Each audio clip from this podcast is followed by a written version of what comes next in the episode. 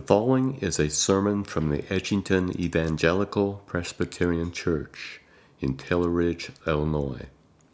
Uh, but if you haven't already, let me ask you to grab a Bible, and we're opening up to Revelation chapter twenty-two this morning. And uh, truth be told, we'll be in a, a number of places, uh, especially in uh, towards the end of Matthew's Gospel. Uh, all the more reason for you to have your Bible out and, and be ready to go as you uh, turn with me, or uh, perhaps attempt to follow along the very best of your ability. Uh, what we do here at Edgington is called expositional preaching, where the point of the sermon is the point of the text. Uh, so if you've got your eye on the Bible, you'll see where we're at and what we're talking about at any one point. Revelation twenty-two is where we're headed, uh, the last chapter. Uh, and uh, as you've uh, arrived there, you'll notice in that shorter catechism question regarding the exaltation of Christ, that you see elements there that we have already confessed in the Apostles' Creed, in that center section about the person and work of Jesus. We have read about, thought about, confessed Christ's exaltation in his resurrection. We thought about his exaltation in his ascension, returning to heaven. We have thought about the exaltation of Christ in his heavenly session, his seating upon the throne at the Father's right hand. And we come now to his exaltation in his glorious appearing. Now, everybody loves a good story. And uh, usually, if you think about stories, think about fairy tales, we are used to stories being bracketed by something along the lines of a once upon a time and a happily ever after. We like resolution to our stories. We like to be clear about how the stories end. Well, here in the Apostles' Creed and here in Revelation chapter twenty-two, we see how the Bible declares the bracketed end and the conclusion of the story of God's salvation in Jesus Christ. Now, as you're looking at Revelation twenty-two, I want you to keep your eye on the Apostles' Creed, because I want you to pay attention to something in the Creed. Uh, the Creed is largely, grammatically, past tense, meaning things that have already happened. Especially as it relates to the person and work of Jesus, we confess that Jesus was conceived by the Holy Spirit, that he was born of the Virgin Mary, past tense, that he in the past suffered under Pontius Pilate, that he was crucified, died, and was buried, and descended into hell, and he in the past rose again, that he previously ascended. That's all history. It's all past tense. It's all things that have already happened. And then last week, as we moved into the heavenly session of Jesus, we moved into the present tense of the Creed, didn't we? That he is there seated at the right hand of God the Father Almighty. That's now. That is a present reality for the Christian church, that Jesus reigns now. But today, as we progress the narrative of redemption, we move into a future tense. That is to say, what is still yet to come. From there, he will come to judge the living and the dead. We come now to the unfolding story of God's redemption as it reaches its final chapter.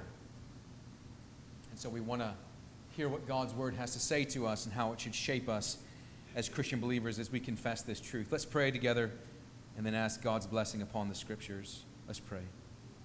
Heavenly Father, we turn now to your word, believing that here you speak to us, that here you reveal us the truth about our lives, that here you teach us who we must be in light of who you are.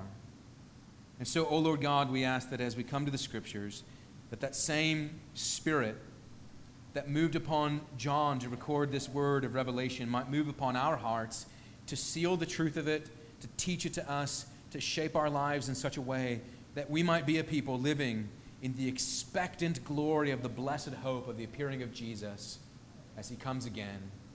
And so, Lord, come now in the power of your Spirit to bless your word to your people and prepare our hearts, we ask in Jesus' name. Amen. And now hear the word of God from Revelation in chapter twenty-two, as you will make note of the several instances of Jesus' pledge of his return. Revelation twenty-two, this is the word of God. Then the angel showed me the river of the water of life, bright as crystal, flowing from the throne of God and of the Lamb through the middle of the street of the city. Also on either side of the river, the tree of life, with its twelve kinds of fruits, yielding its fruit each month. The leaves of the tree were for the healing of the nations. No longer will there be anything accursed, but the throne of God and of the Lamb will be in it, and his servants will worship him. They will see his face, and his name will be on their foreheads, and night will be no more. And they will need no light of lamp or sun, for the Lord God will be their light, and they will reign forever and ever. And he said to me, these words are trustworthy and true. And the Lord, the God of the spirits of the prophets, has sent his angel to show his servants what must soon take place. And behold, I am coming soon. Blessed is the one who keeps the words of the prophecy of this book. I, John, am the one who heard and saw these things. And when I heard and saw, I fell down at the feet of the angel who showed them to me. But he said to me, you must not do that. I am a fellow servant with you and your brothers, the prophets, and with those who keep the words of this book. Worship God.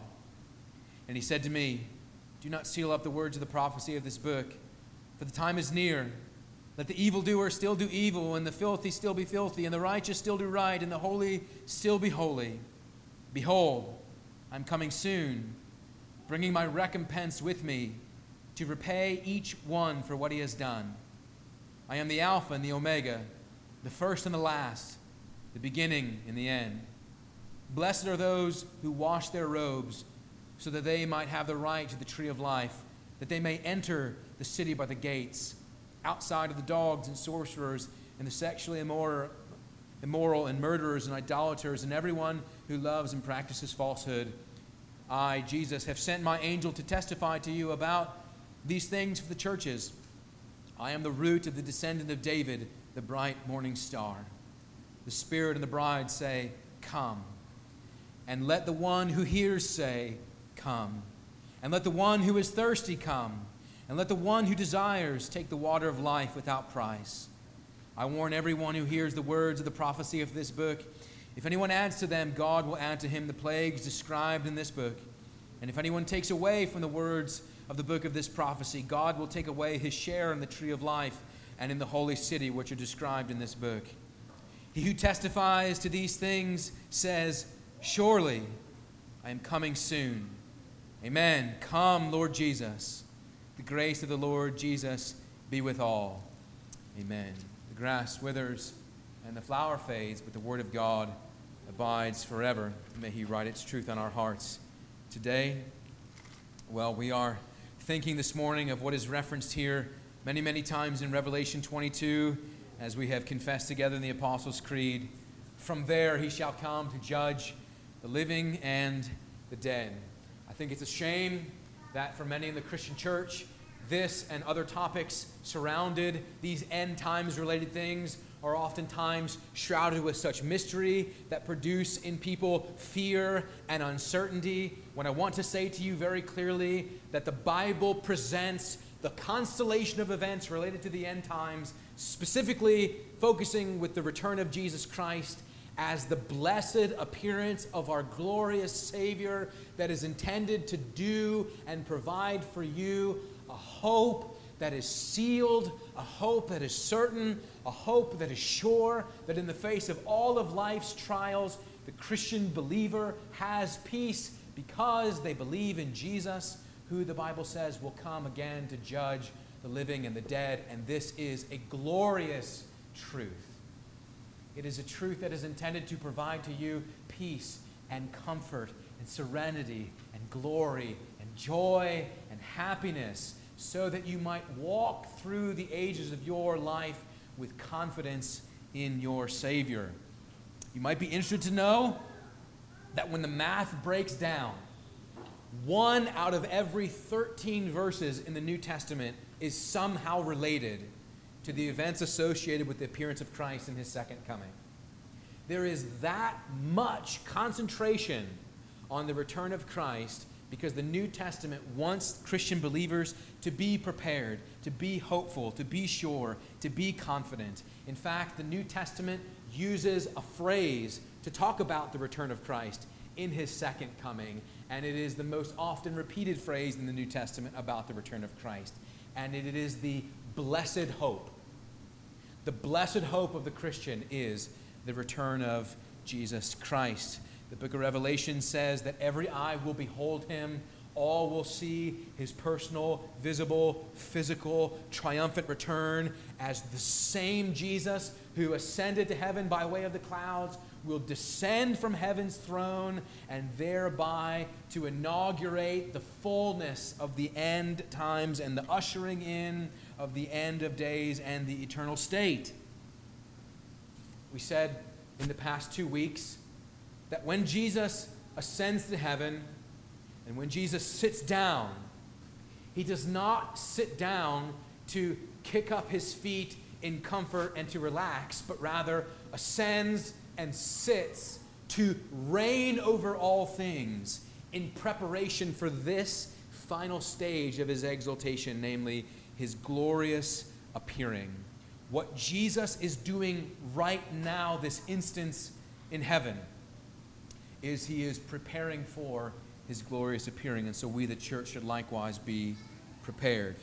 So what I want to do this morning, as it relates to the amount of times we see in Revelation twenty-two, the promise of his coming soon, I want to just ask and answer some questions. I did a very kind of simple reflection for you on this aspect of the Apostles' Creed today, but nevertheless want to be concentrating on some of the realities that people oftentimes ask, questions that they ask about the second coming.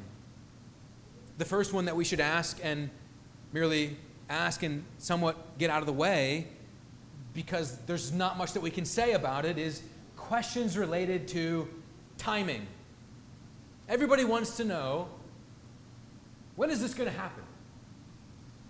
When is this going to happen that we confess that Jesus will one day come again? When, when will the future tense of the Apostles' Creed become the present tense? When will Jesus return? As Jesus says several times here in Revelation twenty-two, that he is coming soon, that he is coming soon. Several times we see that. But in fact, people were asking him uh, in the Gospels when he was here on earth conducting his earthly ministries, people asked him, well, exactly when is the soon? How soon is the soon? Jesus answers in Matthew twenty-four, verse thirty-six, when he says, concerning the day or hour, no one knows. Jesus says, not even the Son of Man knows, but only the Father in heaven.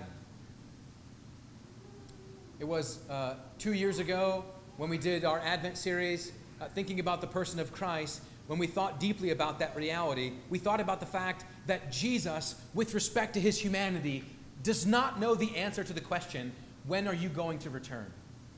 Jesus couldn't provide the answers to the disciples when they said, when's it going to happen? Because he says, I don't know. It's not for me to know, but only the Father. That is to say that the timing of the second coming is unknown and should not be inquired into. Let's look at a few things related to that as you go back to Matthew's gospel. Come with me to Matthew chapter twenty-four, and we'll be looking at several things in Matthew twenty-four and twenty-five, because this is the section of Matthew's gospel that is parallel to Mark's gospel that's often called the Olivet Discourse, where Jesus is uh, teaching about things related to the end times, and he is speaking about many things that are oftentimes mysterious to us. If you look in Matthew twenty-four at verse thirty-six, Matthew twenty-four and verse thirty-six is where Jesus says, but concerning that day, namely the return, that day and hour no one knows, not even the angels of heaven nor the Son, but the Father only.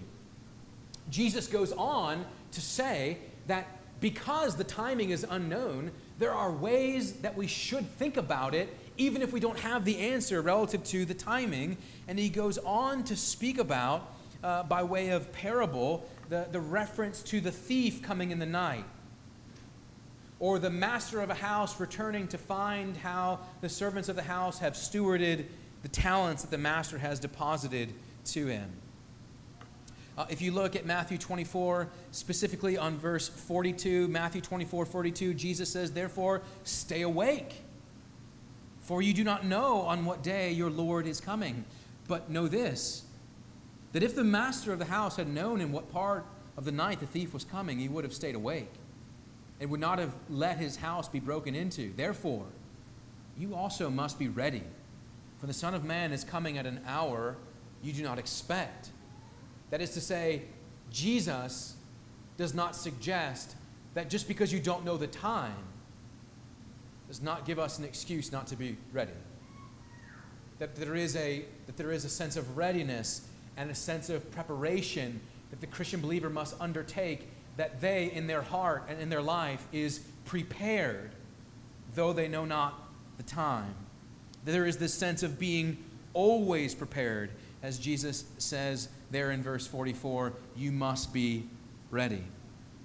Jesus goes on in Matthew twenty-five to teach the parable of the ten virgins, and later there the parable of the talents in the middle of Matthew twenty-five, again with the same points, that what he means when he talks about being prepared for a time that we don't know is being prepared by being faithful. So, so Jesus, although the timing of the second coming is indeed a mystery, what Jesus expects Christian believers to do relative to the uncertainty about the timing is to be prepared by being faithful. In the parable of the talents, uh, we find the illustration of the master entrusting talents to servants, asking them to be faithful with what he has given to them, to be industrious, to be at labor for the service of the master, so that when the master returns, he finds that they were indeed faithful. So again, with respect to timing, we don't know. But just because we don't know doesn't mean we get to kick up our feet and do nothing. Jesus says, be ready. Be ready by being faithful. We want to be faithful because the Lord Jesus is returning, as he promises, soon, at a time that is not disclosed, so that we would not be spiritually lazy, but rather spiritually industrious. What does that look like? What does it look like to, to, to be found faithful by Jesus at his appearing? And I suppose we could answer that question by saying it could be so many things. But if we understand the heart of the Christian faith, of the Christian believer, uh, the chief aim, the chief end of our lives is to glorify God and enjoy him forever. What it means to be faithful for Jesus' kingdom is to be about the work of being set to glorify Jesus in what I'm doing. And so that's a great thing to ask as you go about your life, isn't it? As you go to work, as you go to school, as you go home, as you socialize. Does this glorify my Savior? Does what I am doing, is what I am saying, are the activities that I'm engaging in glorifying to my Savior in such a way that if he were to return now, he would say to me, faithful servant? We don't want to be ashamed at what the Lord Jesus would find us giving our hearts to when he returns. That is all that we could say relative to timing, I think, but I think the greater interest perhaps for us relative to the Apostles' Creed and what causes everyone to sit up a little bit straighter in their seats, I think, is the fact that we confess in the Apostles' Creed that Jesus is coming for the purpose of judgment. The Apostles' Creed says he will come for the purpose of judgment of both the living and the dead, or maybe you grew up learning it as the quick and the dead. The word quick just means living. But as it relates to judgment, we should understand several things. If you're still in Matthew twenty-five, you'll see at verse thirty-one and following, Matthew twenty-five at verse thirty-one and following, that Jesus follows up these parables regarding the timing of his coming and the uncertainties, but what he expects of his followers to be prepared for it, is he speaks to them directly about his return for the purpose of coming in judgment. Matthew twenty-five at verse thirty-one says, when the Son of Man comes in his glory, and all the angels with him, then he will sit on his glorious throne. Before him will be gathered all the nations, and he will separate one people from another, as a shepherd separates the sheep from the goats. And he will place the sheep on his right and the goats on his left. Let's think about this then. As you think about the Lord Jesus, as you perhaps are, by the Spirit's ability, led to contemplate by the revelation of Scripture, the way you think about Jesus in his first coming, we associate with Jesus the, the meekness of his humanity, don't we? His meekness, his tenderness. He is mild. He is gentle. He gathers the children tenderly, places them on his knee. He is, in all of these respects, meek, mild, humble, tender, gentle. When the Bible says that Jesus will return again, the characteristic of his coming will not be in the meekness of his first coming. It will be in the glory of his exalted reign as King of Kings and Lord of Lords, coming in that authority to bring with his authority judgment. Judgment. Pause, keep your finger there in Matthew twenty-five, but go back, go back to the book of Revelation in chapter nineteen. I told you we're going to be doing some flipping this morning. Keep your finger in Matthew twenty-five, but go back to Revelation nineteen, especially Revelation nineteen, verse eleven. Revelation nineteen, verse eleven, speaks of this picture of the coming of Jesus, so that if we are only able to, to picture in our mind by the Spirit the tenderness of his first coming in the incarnation, Revelation nineteen is given by the Spirit to John that he might write to the church the image of the exalted Christ coming in his second coming, not with meekness, but rather, Revelation nineteen, verse eleven, John says, "Then I saw heaven opened, and behold, a white horse. The one sitting on it is called Faithful and True. And in righteousness he judges and makes war. His eyes are like a flame of fire, and on his head are many diadems, and he has a name written that no one knows but himself. He is clothed in a robe dipped in blood, and the name by which he is called is the Word of God. And the armies of heaven, arrayed in fine linen, white and pure, were following him on white horses. From his mouth comes a sharp sword with which to strike down the nations, and he will rule them with a rod of iron. He will tread the winepress of the fury of the wrath of God the Almighty. On his robe and on his thigh he has a name written, King of Kings and Lord of Lords." This Jesus, exalted in majesty, exalted in authority, exalted in dominion, is the Jesus who will come in his glorious appearing to render judgment by God's own authority. That picture is what the Bible presents of Jesus' second coming. And it is at this coming, Jesus says, that there will be a separation. Back in Matthew twenty-five, Back in Matthew twenty-five, Jesus speaks of the gathering of all nations as the dead are raised, and Jesus gathers before himself all people there to make a separation, as a shepherd does from the sheep and the goats. Let's just make an observation quickly, shall we? One that the Bible makes again and again and again. The Bible says that in judgment there are sheep and goats. There is a right hand and there is a left hand. The right hand is the place of honor where the sheep go. The place of left hand is the place of dishonor where the goats go. But dear friends, did you notice that there's not a third option? It's very clear, isn't it? And it is a reality that the Bible presents again and again. As in Matthew chapter seven, Jesus says, "There is a broad road and a narrow road. There is a way to life and there is a way to destruction." That at the end, in the judgment, before Christ's throne, he will separate sheep from goats, goats from sheep, and nothing else. So that should begin to do something in us, shouldn't it? A realization of the urgency of faith in Jesus Christ to receive him as he is offered in the gospel, so that we might be the sheep of his pasture rather than the goats of his exclusion and condemnation. The Bible's very clear about this, that no one escapes the judgment of Christ.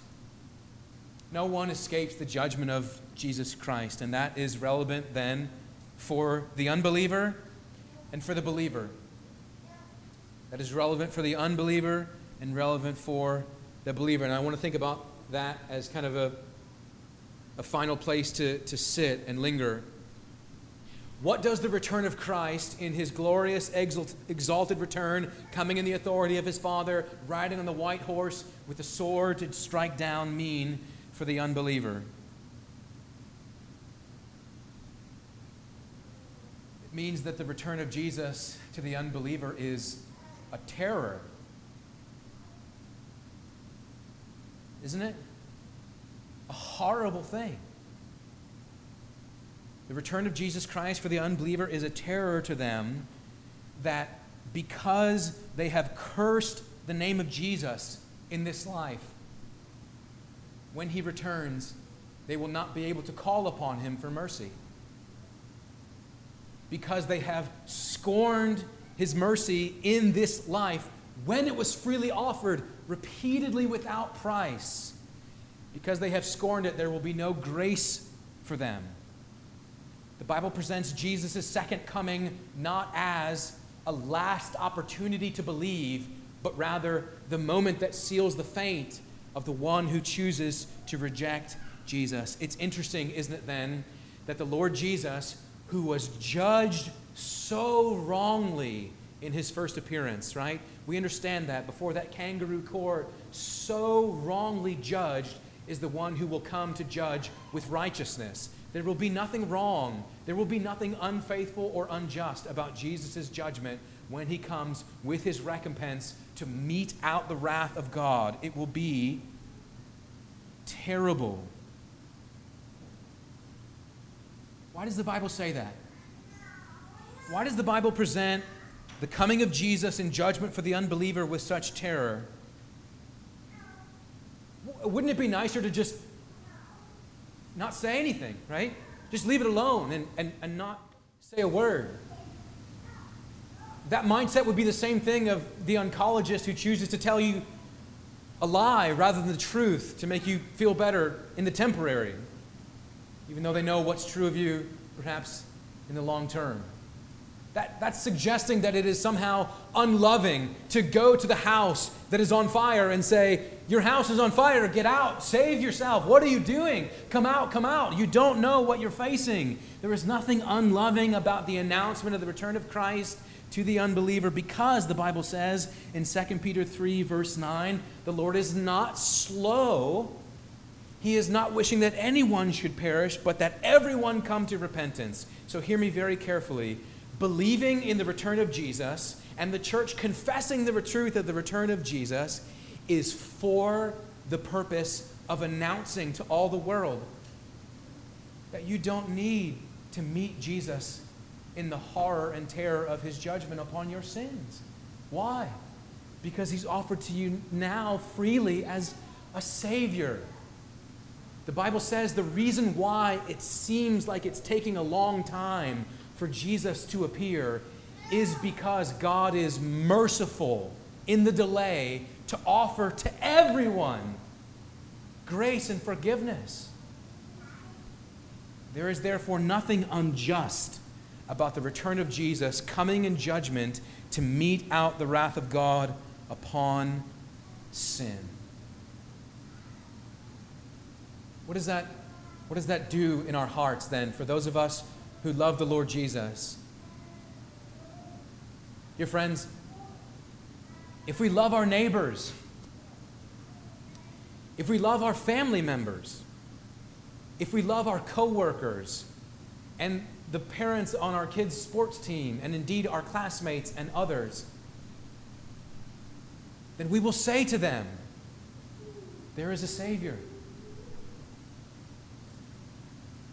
But isn't it astounding, church, that the Jesus whom we profess to love so dearly is a Jesus that we are so slow to speak about to others?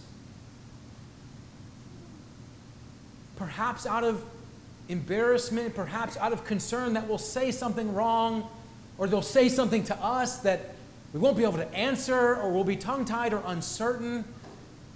But dear church, the Bible presents the return of Jesus coming in judgment for the unbeliever, so the church would be motivated, mobilized, turned in their hearts outward in love to say, Christ is a Savior for you.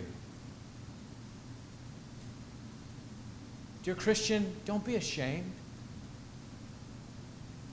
And don't just love your neighbor temporarily by saying nothing and therefore not creating a rift, but love them for the sake of eternity, to be so bold as to speak about these things with love in your heart, not with judgment and condemnation. It is not for us to judge and condemn.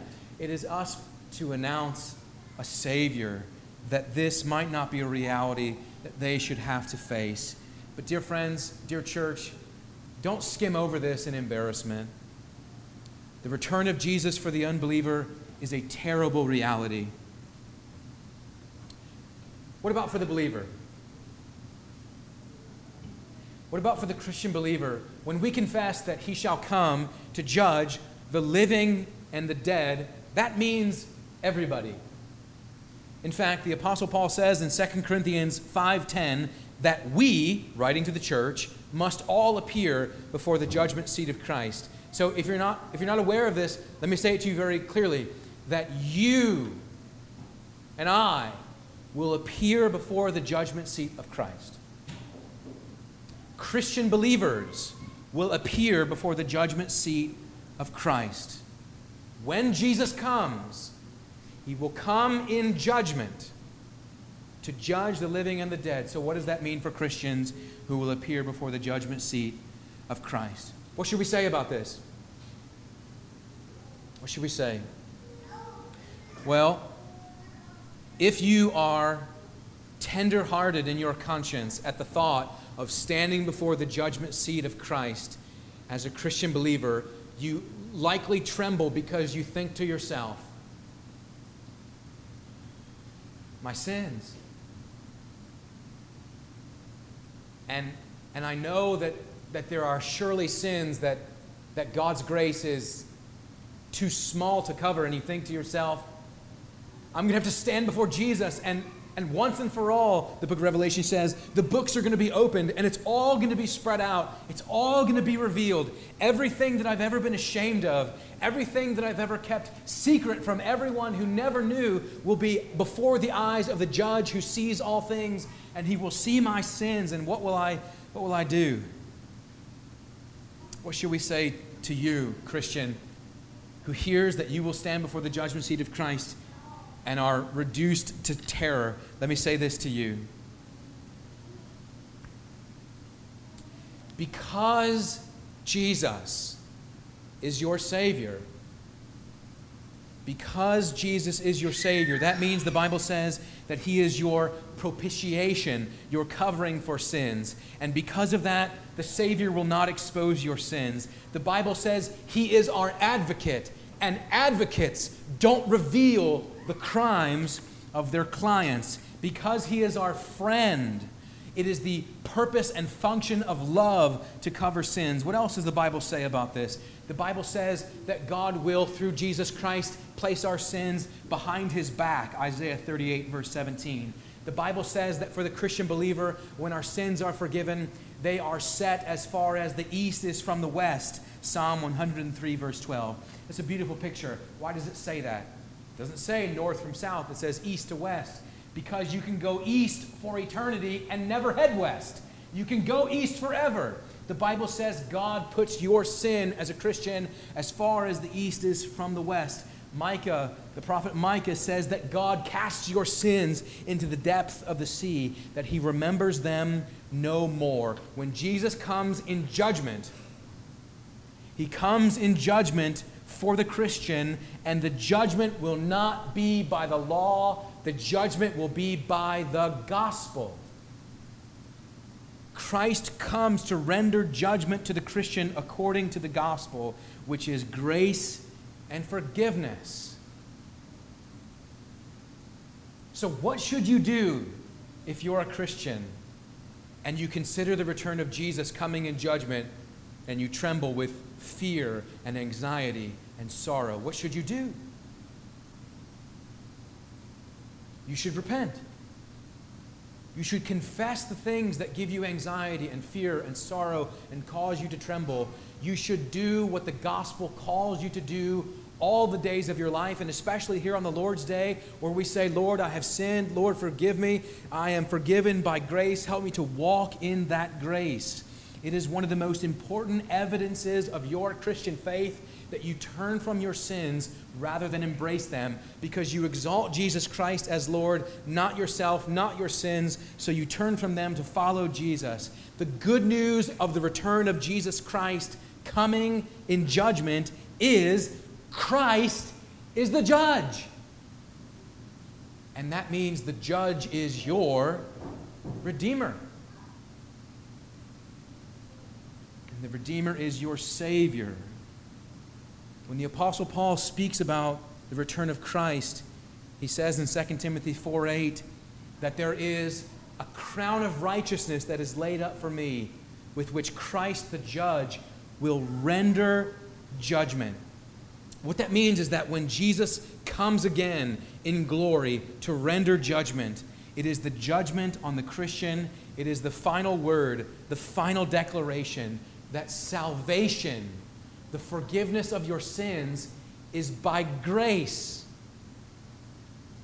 alone, through faith alone, in Christ alone. When Jesus Christ renders judgment on your life as a Christian, when he returns, the judgment will be, the gospel is true. Your sins have really been forgiven. Jesus is all the Savior you ever hoped he would be, and so much more.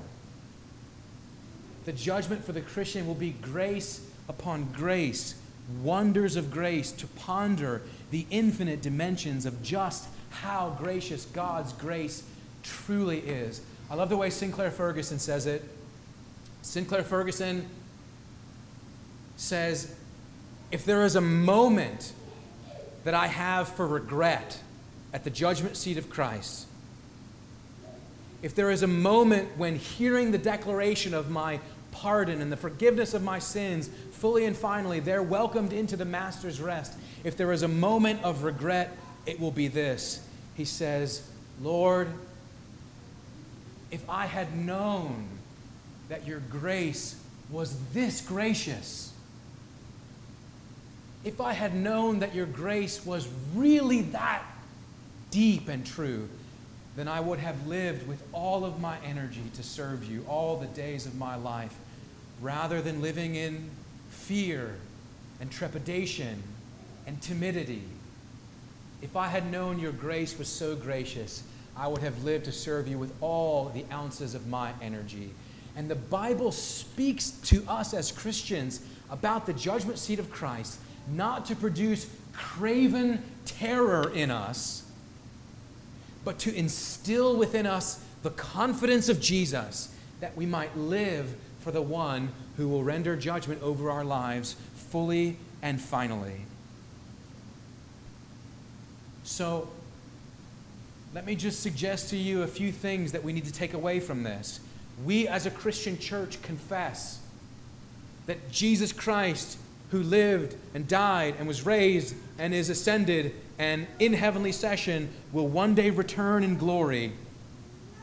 What does that do for you as a Christian believer living in this world, that if you've lifted up your head recently for like two seconds, you are aware of all the reasons why there is there's so much burden and strife and struggle and sin and suffering? It makes you sick, doesn't it? There's so much hatred in the world, and people hate each other for undue reasons. This world that we live in cries out in pain and in sorrow and in agony. The Bible says that that is like the world giving birth pains for what will be produced in the new order when Christ returns to bring the fullness of his kingdom, to usher in the fullness of eternal life. But we're not there yet, right? So we wait, and we endure, and we experience sufferings and trials and sickness and all the things that make us groan. And yet, the Bible says, because we have this glorious promise of an appearing Savior, we wait with patience, we wait with confidence, we wait with courage, We wait with hope, and we are not undone, but we are rather given peace. I was thinking about that a lot, actually, early this morning, because uh, Mackenzie had pointed this out to me. I'm sure many of you have seen this before. The transcript from the nine one one call of Flight ninety-three from Todd Beamer, who's stuck in the back of the plane calling the operator, who then patches in the F B I. This is astounding courage, right? You can't read these words without being reduced to tears. It's astounding. And there's some controversy whether it's the actual transcript or it's just the memory of the operator, but nevertheless, the details are wonderfully clear that just prior to Todd Beamer and a group of courageous people on Flight ninety-three deciding to overtake the terrorists, he asked the operator to pray with him.